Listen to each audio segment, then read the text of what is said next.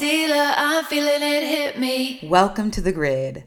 I am your host, Jennifer Shahade, and we'll be taking a 13 by 13 episode journey through every possible no limit hold'em hand, 169 hands in total, from aces to 7 deuce offsuit. Each episode, I'll interview another top poker player or personality about their hand. Once a combo is taken, it's gone. So this podcast will become progressively more difficult as hands like Ace King are removed from the grid. Whether you spend hours poring over grids as you study poker, love to listen to hand history pods while grinding cash, or are just interested in absurd scavenger hunts, we're gonna have some fun. You got the cards. Dealer, I'm feeling it hit me. Yeah, I got swagger. They see me, see me strutting.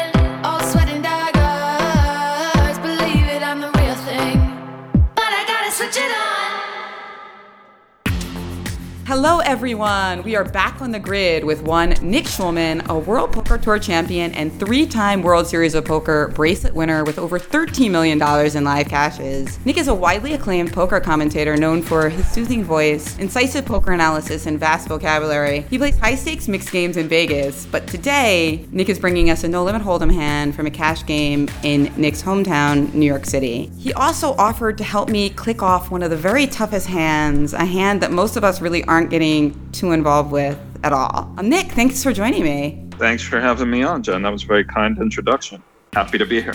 Great to have you on. Can you tell us a little bit about where and when this hand took place? So, this hand took place in New York City somewhere around 2008, maybe. It was in a home game um, in a like a somebody's apartment who was a known sort of like high. There were a few high stakes games that sprouted up in New York. This was one of them. A lot of us haven't played in these like private New York home games. Like, what was the location like? It was a very nice apartment on Park Avenue in the 30s. Definitely fancy, upscale place. The stakes were very big. The game would start out at 50, 100, no limit, something like that. But everybody would kind of buy in really deep. And uh, by the end of the night, I mean, it was it, it could get really out of hand. I think I think we were playing four eight hundred at this point. That's usually how it goes. The blinds would just get kicked up, or straddles, sleeper straddles were on, and uh, yeah, there were a few people in this game that really liked the fire. And who were some of the villains in the in the lineup?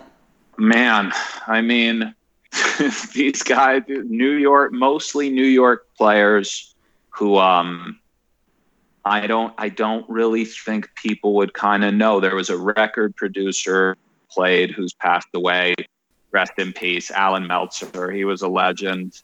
Couple there was a, a pack of guys who were referred to as the Jews. That's just what they were called. They were from Brooklyn, yarmulkes. They were in there battling there was actually a player who played whose nickname was the King of the Jews. It was known I have some, you know, some Jewish lineage, but I was not grouped in as a member of the official member of the Jews. There were a couple guys from Jersey who kind of, they'll just name, you know, remain nameless. Nobody really knew what they did for a living, but they were in there. There were some grinders, hedge fund guys, you know, a major city. So you could imagine like the people that gravitate to that sort of game. But it was a you know a very diverse mix of of players you could sort of picture in a game like that. Nick, um, can you set up what actually happened in the hand? Who was the villain, and how did it kick off? Yes, this hand was played against a gentleman named Brooklyn Isaac.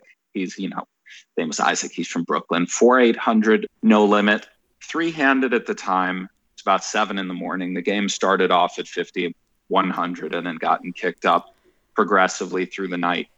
We're on the button. Isaac is in the big blind. We have 9 7 suited. We make it 2000 pre flop. Isaac makes it 6000. We call, both quite deep. The flop comes 993 rainbow. Isaac leads 5000. We make it 18. Here we go. Trips. Isaac is pretty sticky. He continues sweet.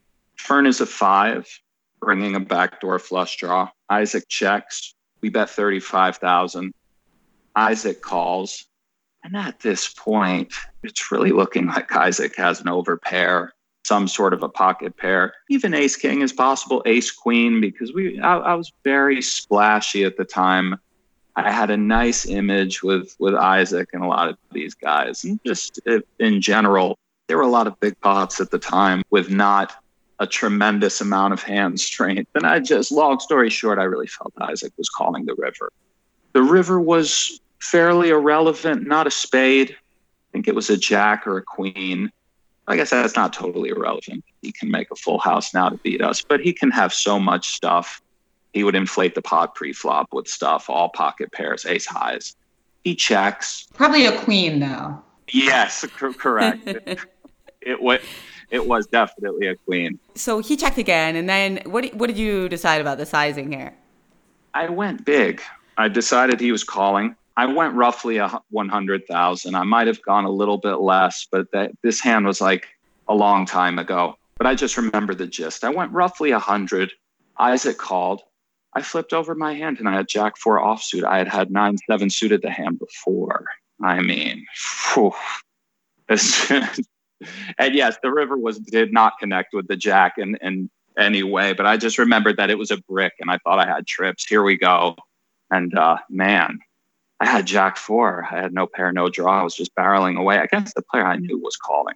Wow. And what did he have? He had tens. And what was his reaction when you flipped over the Jack four offsuit? Did you indicate that you made a mistake or did you just keep it, in, it to yourself? No, I, I had a meltdown. I, uh, I, I, I started pacing around the room. He was laughing. I mean, I was kind of laughing at a point. It was kind of disconcerting for for a brief moment, you know, because I really thought I had nine seven. I was playing this whole hand under the presumption that I had one hand to just flip up two entirely different cards was pretty shocking. I think I kept playing for another hour or two, but I, I definitely took a little break, walked it off. Yeah, I, I don't know if it was the previous hand or two hands before, but basically I ordered a drink and I was just thinking about the hand and, and off we went crazy. How would you have played the hand if you had Jack four offsuit? It's a good question. I might have just folded pre-flop. I, I did like to get in there and scrap, but the Jack four, there was a lot of three betting going on. It was kind of annoying. But had I opened, I mean, let's take the three bet pre-flop out of the equation because I would have folded to that. But uh, if I had gone one street on something like 993 versus Isaac and he continued, I would have just shut this one down. I mean, there would have been no going three here with that one. And uh, yeah, wow.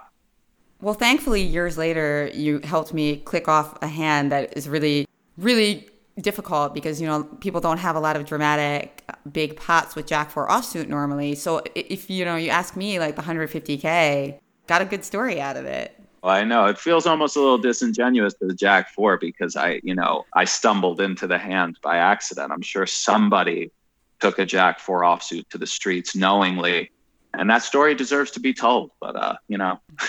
I kind of assumed when you sent me this hand history that you had thought that the players to your left, the dynamics were such that you had like looked at the Jack Four offsuit and opened it and then just forgot mid hand. But it sounds like maybe you just didn't look at your cards at all. I may have looked at, I, I may have peeled it. I, I really don't know. I was so immersed in the hand, and from the flop on, I thought I had nine seven suited. So it was like, and then I remembered that I had had it either the previous hand, maybe the previous hand. It was it just went fold, and I shot it up pre and won. But it was a very quick hand where I, I know, like I remember seeing the nine seven of hearts, and then I thought back that I had had it the hand before did I ever look at the Jack Four and then simply forget post flop? I'd li- I, I'd like to think that didn't happen, but but it very well might have, done. I don't. I say I can't say for sure. I just don't know. But I played the entire hand, thinking I had nine seven. Ah, you're right. It makes more sense. Like the vision of Jack Four off never popped into your head. Therefore, the nine seven suited kind of remained in that part of your brain. Yeah, mostly when I look at a hand, I then play the hand thinking that I have that hand. I mean, I, but I don't know. So in the, in this game, were you playing really really long sessions? This one was played at around 7 a.m. and the game had started at 7 p.m. And I've never been too much of a marathon guy. I, I get tired and and I do get foggy ish. So this was a 12 hour session, but I was normally in bed by one or two. So it was kind of like, I mean, don't get me wrong. I played a lot of 36 hour sessions in New York when when the time was right. And this one was nothing too crazy, but I was definitely tired. But I was all right. I don't think it was that. Like I was I was focused. I was we were playing very high stakes, no limit. It wasn't like I was delirious or anything. I wasn't drinking. I mean, I was in there sipping coffees thinking I had nine seven and just having Jack four for a lot for piles. Like you know. And how do you recover from like losing 150k? That just does like that like just stick with you or you just play through it? I just play through it. Honestly, it doesn't it didn't stick with me too much. There were a lot of great games at the time in New York for starters, so I was just constantly in action and I mean, I don't know. I, I've I sort of I guess just kind of have become a little bit numb to it. That one did stick with me a bit, but it happens. So if you did have nine seven suited, uh, uh, you're happy with the way you play the hand. You'd play it similarly today, or something a little different. You think? I think so. Definitely player opponent wise, I think it was a it was a good choice. When you sort of know that your opponent probably has a good hand and is probably calling, it's always a question of what is the most amount of chips you can extract responsibly without sort of inducing a fold where they would they would call really high amounts but if you go too high they'll fold so maybe I really if I had really established if I was using more over bets maybe just as a part of my game maybe I could have even gone for more. But yeah. Solid line good choice. We put a bunch of chips in you know thinking they were calling. And uh, the only part of the hand again digressions but uh, we just didn't have the hand we thought we had yeah, amazing. Great story. So now you live in Las Vegas and obviously you play a lot of mixed games, Bobby's Room. What do you miss most about these New York games and these New York days? I really miss the camaraderie of it all. Just the kind of the vibes of it, I guess. It was a more sort of there were some funny people in those games. I miss being the best player by, you know, leaps and bounds as well. No disrespect to New York. I love you guys, but it was one of these situations. I, I mean, to call a spade a spade, naturally playing in great high stakes, no limit games and fancy apartments in New York City is, you know, not too bad. Was doing that for a while, but just like a lot of the people I played with, I saw them week in, week out for years. And we were just like, you know, we were buddies. There were a lot of good times in those games. So, how did you get into those games in the first place? I just kind of weaseled my way into the club scene. There were some underground clubs when I was 17 or 18, and I was playing online already. And I got the itch to play live. And I just sort of put some feelers out there. I don't remember exactly how I found my first poker club in New York, but from there, I started bouncing around the clubs. And basically, this these home games kind of became an extension of the club scene when I was fairly young. There were big no limit home games sprouting up. I was 18 or 19 at this point, and I was kind of doing well online. And I was sort of beating up on the lower stakes kind of club games. So I had a little reputation of being a pretty good player. And I got into these home games, gave some pieces out, became friends with some people that I'm still friends with who are living in Vegas now, and and uh, yeah, we just we attacked every every week. We were just in there. Did you usually play on credit, or was there cash on the tables? Almost always credit. There was only cash on the table at, at some of the smaller games, like one two dollar no limit, two five no limit. There were clubs where where you would go and just post up. You literally buy chips with cash, but most of the home games were credit. Did you see Molly's game, by the way? And how accurate did you feel like that portrayed like the cash game scene in New York compared to like what you experienced? I did see Molly's game. It was fairly accurate. Of course, some of the people that they portrayed or represented, people that I know very well. I mean, it's a movie, so it's it's hard not to have some laughs when you know these people, but it was pretty accurate. Did you enjoy it? I thought it was a good movie. Some of the courthouse scenes were a little much for me. I mean, some of the legal stuff was, without getting into specifics, some of the ways that they portrayed certain characters, it was hard not to kind of whatever. But they they have every right for some dramatic kind of you know liberties, and I enjoyed the movie. Yeah. Some of our past conversations have inspired some of the ideas for this podcast. Like the time you told me about visualizing every cell in the poker grid, like you visualize all 64 squares of the chessboard. Can you elaborate on that? Sure. I mean, trying to visualize one's entire range both the entire just range of cards that can exist and also just your opponent's specific range or ranges in general. It's it's an essential part of playing no limit at this point, I think. Or at the very least an idea that should be considered. So what does it look like? When you say visualize, is there an actual image in your head? I would say that it's more combinations and, and kind of relevant sort of data that I can extract from the range than the range itself. I don't really have colors going off or, or kind of a, a chart floating in the air, but sometimes a little bit. But again, I think it's more just kind of extracting what's doing what and kind of grouping it.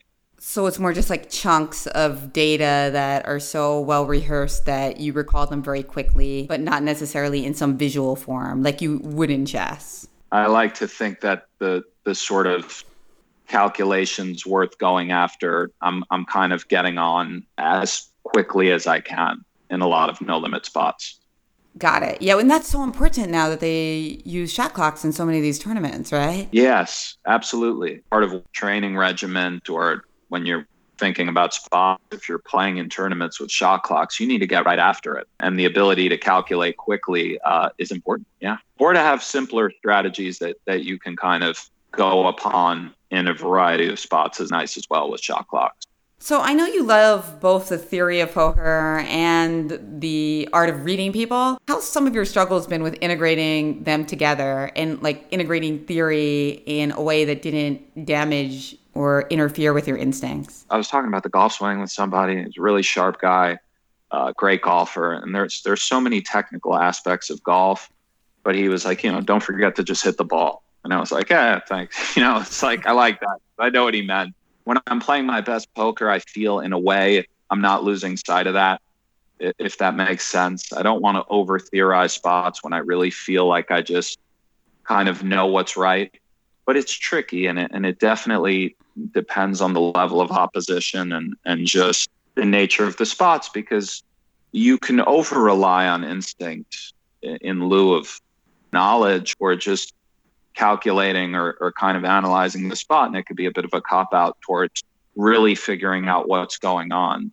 I think the better that I've gotten with poker theory and the more into it that I've gotten, if anything, I've under relied on my instincts slightly, maybe in spots that I like to find that balance, but it's just, it's just complicated. I don't even know. I, I'm just reviewing the hands and trying to like trying to keep it going. When when I do know, I'm thankful for those moments and and I go with it.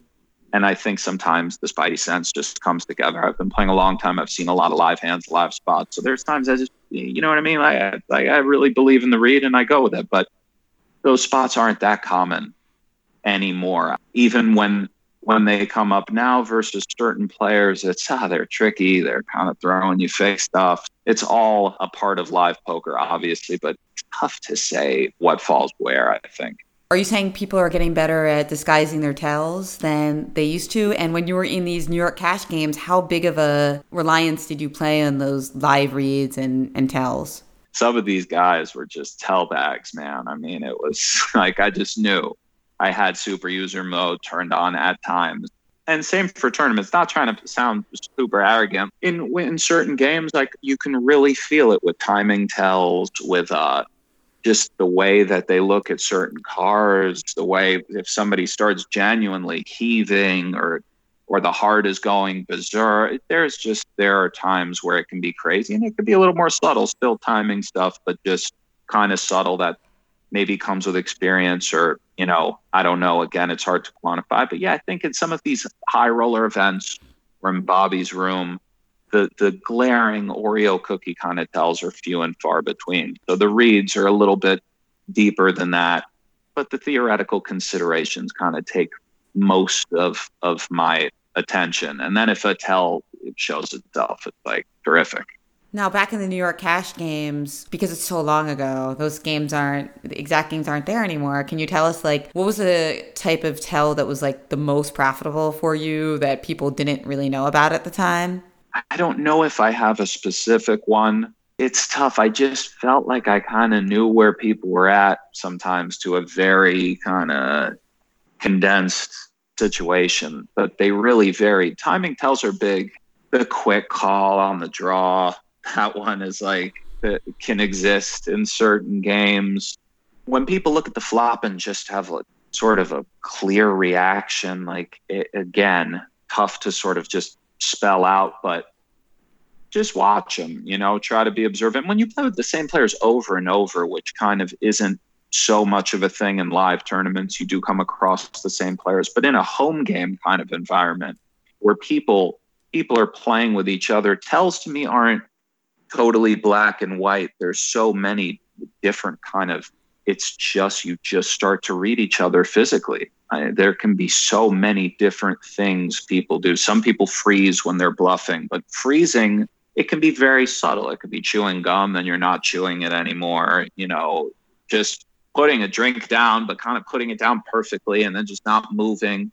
But then you got guys that are doing that, not bluffing, and they understand that they're they're kind of feigning that sort of concern that one might have when when they're bluffing. But when you play with the same people over and over, you just gotta, you know, you gotta study them. Now, you've been through a lot of ups and downs in your own poker career. Can you think of a moment where you realized that you were doing something wrong and you really had to just like completely reconfigure it? Because I assume that to survive and thrive in the game for so long, there were times where you had to look in the mirror and realize something was totally off. Yeah. I mean, I've had a lot of those moments. I think for me, the biggest turning point in my game was when I stopped taking myself too seriously and just just started to take a harder look at things and and kind of I guess try to be more humble. I mean, but it's sort of like how can we be sure we're doing that? I don't remember exactly, you know, it's been a long journey and process, but I know I had moments of reflection and I put a lot of work into trying to be objective, trying to be less defensive, kind of I used to be very defensive reviewing hands, and, and they would all lead to arguments. I never played a hand wrong. I always had a million reasons why it could have been right, and I always sort of implied that I was seeing much deeper things when it just wasn't totally clear. I was just kind of unable to to handle criticism or I got very adversarial when we review again. I was just so competitive. And uh, once I sort of let go of that and really tried to just be objective and not hold myself in too high of a regard and just be humble and analyze and, and just work on really understanding what's going on. I saw not only an improvement in my game, but just an improvement in my my kind of just happiness as, as a games player for a living, especially poker, no less. Swingy, there's, I mean, it's it's gambling for a living. It can be stressful, but pursuing it like that just made it a little bit easier for me. And I mean, I'm I'm thankful that that at least I came around somewhat, but it's a process still. Yeah, I know what you mean. So you're saying that like when you reviewed a hand that you might have not played as well as you could or that you misplayed in some way, instead of kind of trying to justify it when you talked about it with a friend, you would try to give like an accurate representation of what you were thinking at the time rather than what you you know the best justification of the play that you made. I think that's really interesting. And that's something that you see in chess a lot too, where people will sometimes make up, you know, make up variations that they saw that they didn't see right. It can be a little embarrassing at times, but uh, if you make a blunder in poker or chess, I mean, whatever led to that blunder is what you should be looking at, not phantom variations or like stuff at the poker table that wasn't going on either. What happened really to cause whatever happened, and how can we move forward in a productive way?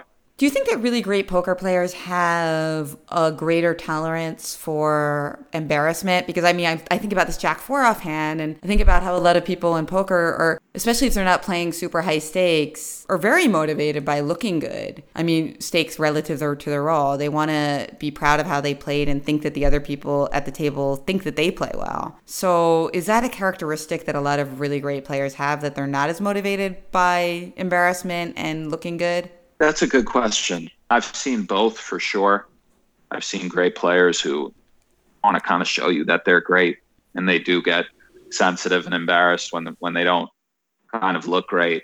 And I know other great players who really don't care at all. They're just kind of lost in in theory land playing, and they just know the way the cards work, and they've been there putting the time in for quite a while. They've gotten their ten thousand hours in, so to speak they just really have an intimate understanding of kind of what to do. So I think really great players in anything, sports, games, I think you could kind of analyze their personality types maybe and take it from there to a point. But I don't know if poker players have a, a kind of, if great players, what their threshold of wanting to look a certain way versus just kind of playing really is. I don't know. I've seen a gauntlet of different personality types sort of at the top, so to speak. Is there a characteristic that you see quite often from uh, very strong poker players? There's a little bit of a tenacity there, even when you don't realize, even when they're genuinely friendly, which you do see. But there's definitely a tenacity to just kind of analyze. And I think when you play with certain players, you can really feel that will to win that focus. I mean, I know these are all cliches, but it is true. The level which one can kind of focus, get into sort of some kind of a flow state, and just have that next level kind of grit to just want to really duke it out, I think makes a difference. And yeah, you do see some competitive personality types, but then there then there are just these geniuses at times where yeah, I, I sometimes I can't quite figure it out. It might be more of a, a kind of, I don't know, there's some escapism going on with just some really bright minds who just are content to to think about poker all the time and study poker all the time and play all of the time. That's another trait of great players. They're they're in there. They're pretty deep in that life. And if they're not right at this moment, they have been many, many times. Really, really immersed in uh, in just playing poker, and the same goes for every single sport across the board and every single game. The great players have only played a ton, but uh, are very competitive.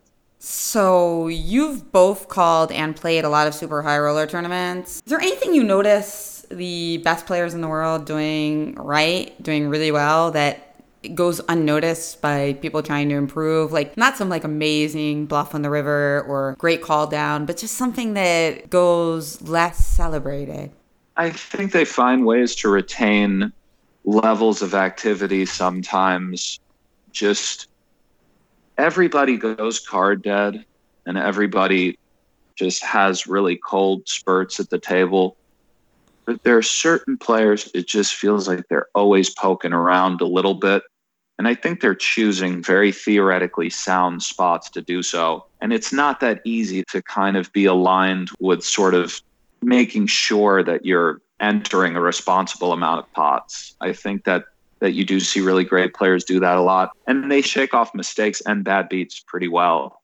I mean, you can really feel when certain players just cannot shake it off and um, you don't really feel that from from top players too often unless they're really in a cold spell. And, and even then, I've seen players really handle it pretty gracefully. So I noticed that when you do commentary, you do a really good job of unseeing the whole card.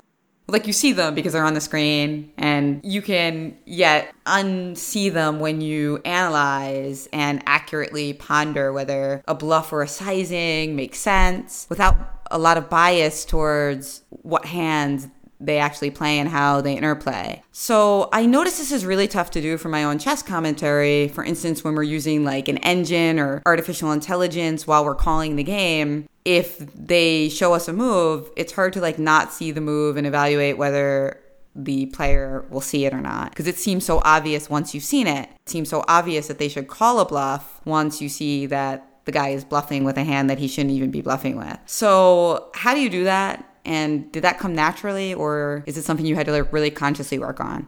I've worked on my game in general, and I've I've worked on commentating things a lot, but I don't know if if I've worked on this specifically, and I'm not even sure that I do that. But I I appreciate that because I'm not really sure. I do try to think about what the ranges are supposed to be doing, and what I could find myself doing in a spot like that and then I will start to think about what the specific hand maybe should be doing, but sort of how we could fall into our thought patterns based on if we were in this particular hand with whatever the action may be. I don't know. I'm definitely putting an effort into to stay objective and kind of above everything, just sort of say what's happening is is often important to me because sometimes it's not that relevant what I'm thinking because there's just a hand going on. So I don't I'm not really sure, honestly.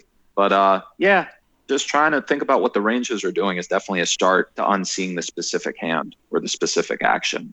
Maybe that's also a part of it. It seems like you're not very judgmental when you look at the hands, so that probably helps too. I really try not to be because most sports, when they kind of call the action, they sort of remove themselves from the equation as, as much as they can. Poker and chess are very different than like a basketball game or, or something, but I try to be as deferential and as objective as I can, but I do like to sprinkle in relevant questions and kind of say things that are just true statements about the way the cards sort of work. I can live with that, but I don't want to be too opinionated in there because to me it, it's just sort of the job is to kind of call just say what's what's happening in a way. And the analysis is sort of just makeshift analysis. It's more I, I just more try to kind of say things that are basically just true.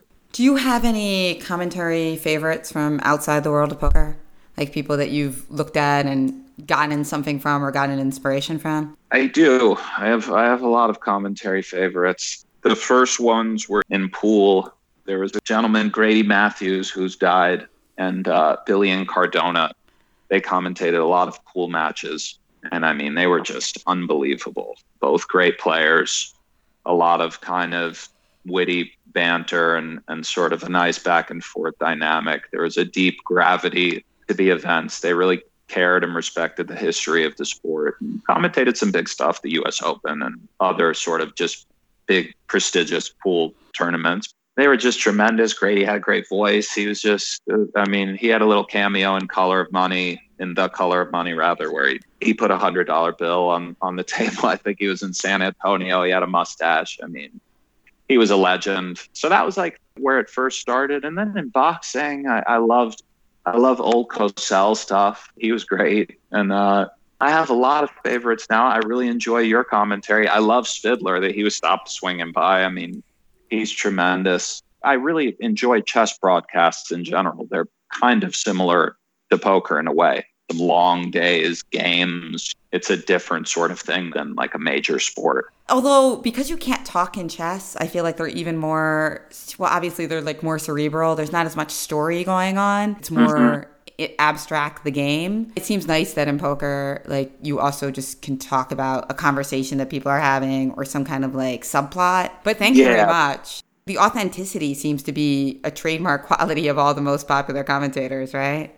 I think so. Some people are incredibly polished at what they do, and you don't necessarily, maybe the authenticity doesn't totally translate, but but they're just kind of getting it done. I think about this more in in maybe combat sports or football or something like that. Like I don't know if Al Michaels is coming across as incredibly authentic, but he's just really polished. You know what I mean? But it's stuff like chess and poker and uh, yeah, definitely. I think so. You want to you want to feel that the person has conviction, and conviction is is often earned by kind of one's sort of knowledge or just road travel, but also just genuinely kind of laying it out there is is a good thing to a point but it's very different for everybody i guess. It's hard to say but yes I, authenticity is good. Yeah you could be very polished like somebody like maurice ashley and like that is not exactly or you could be very authentic but being kind of like neither is maybe not very good.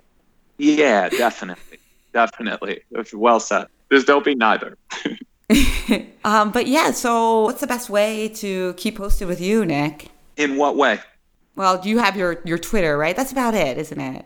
Nick Schulman at Twitter. Yep, that's me. I'll be doing some commentary and, and playing some poker. And Jack Four offsuit, is that a hand that we're going to see from you much in the future? You know, we might see it get in there a little bit, but it's not one of my favorites. No. Um, but uh, time and a place. It might, if you know, if if I'm playing it in some televised event or just any no limit event in general, I will definitely think of you. And, okay. Uh, it's uh, yeah, yes. and you'll be like ever so slightly to make that hand work for you. Yes, yes, I will. I promise. Yeah, and then we'll do an addendum to this podcast. Absolutely. Well, thank you so much, Nick, um, at Nick Schulman on Twitter. And you can find his commentary pretty often on Poker Go. Yeah, mostly on Poker Go. Thank you. This was a lot of fun.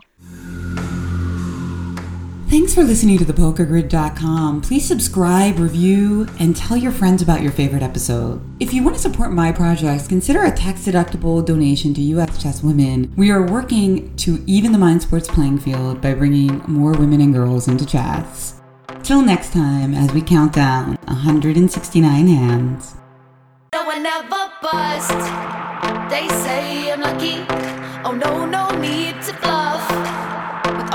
Cheap tricks up my sleeve. Yeah, I got talent.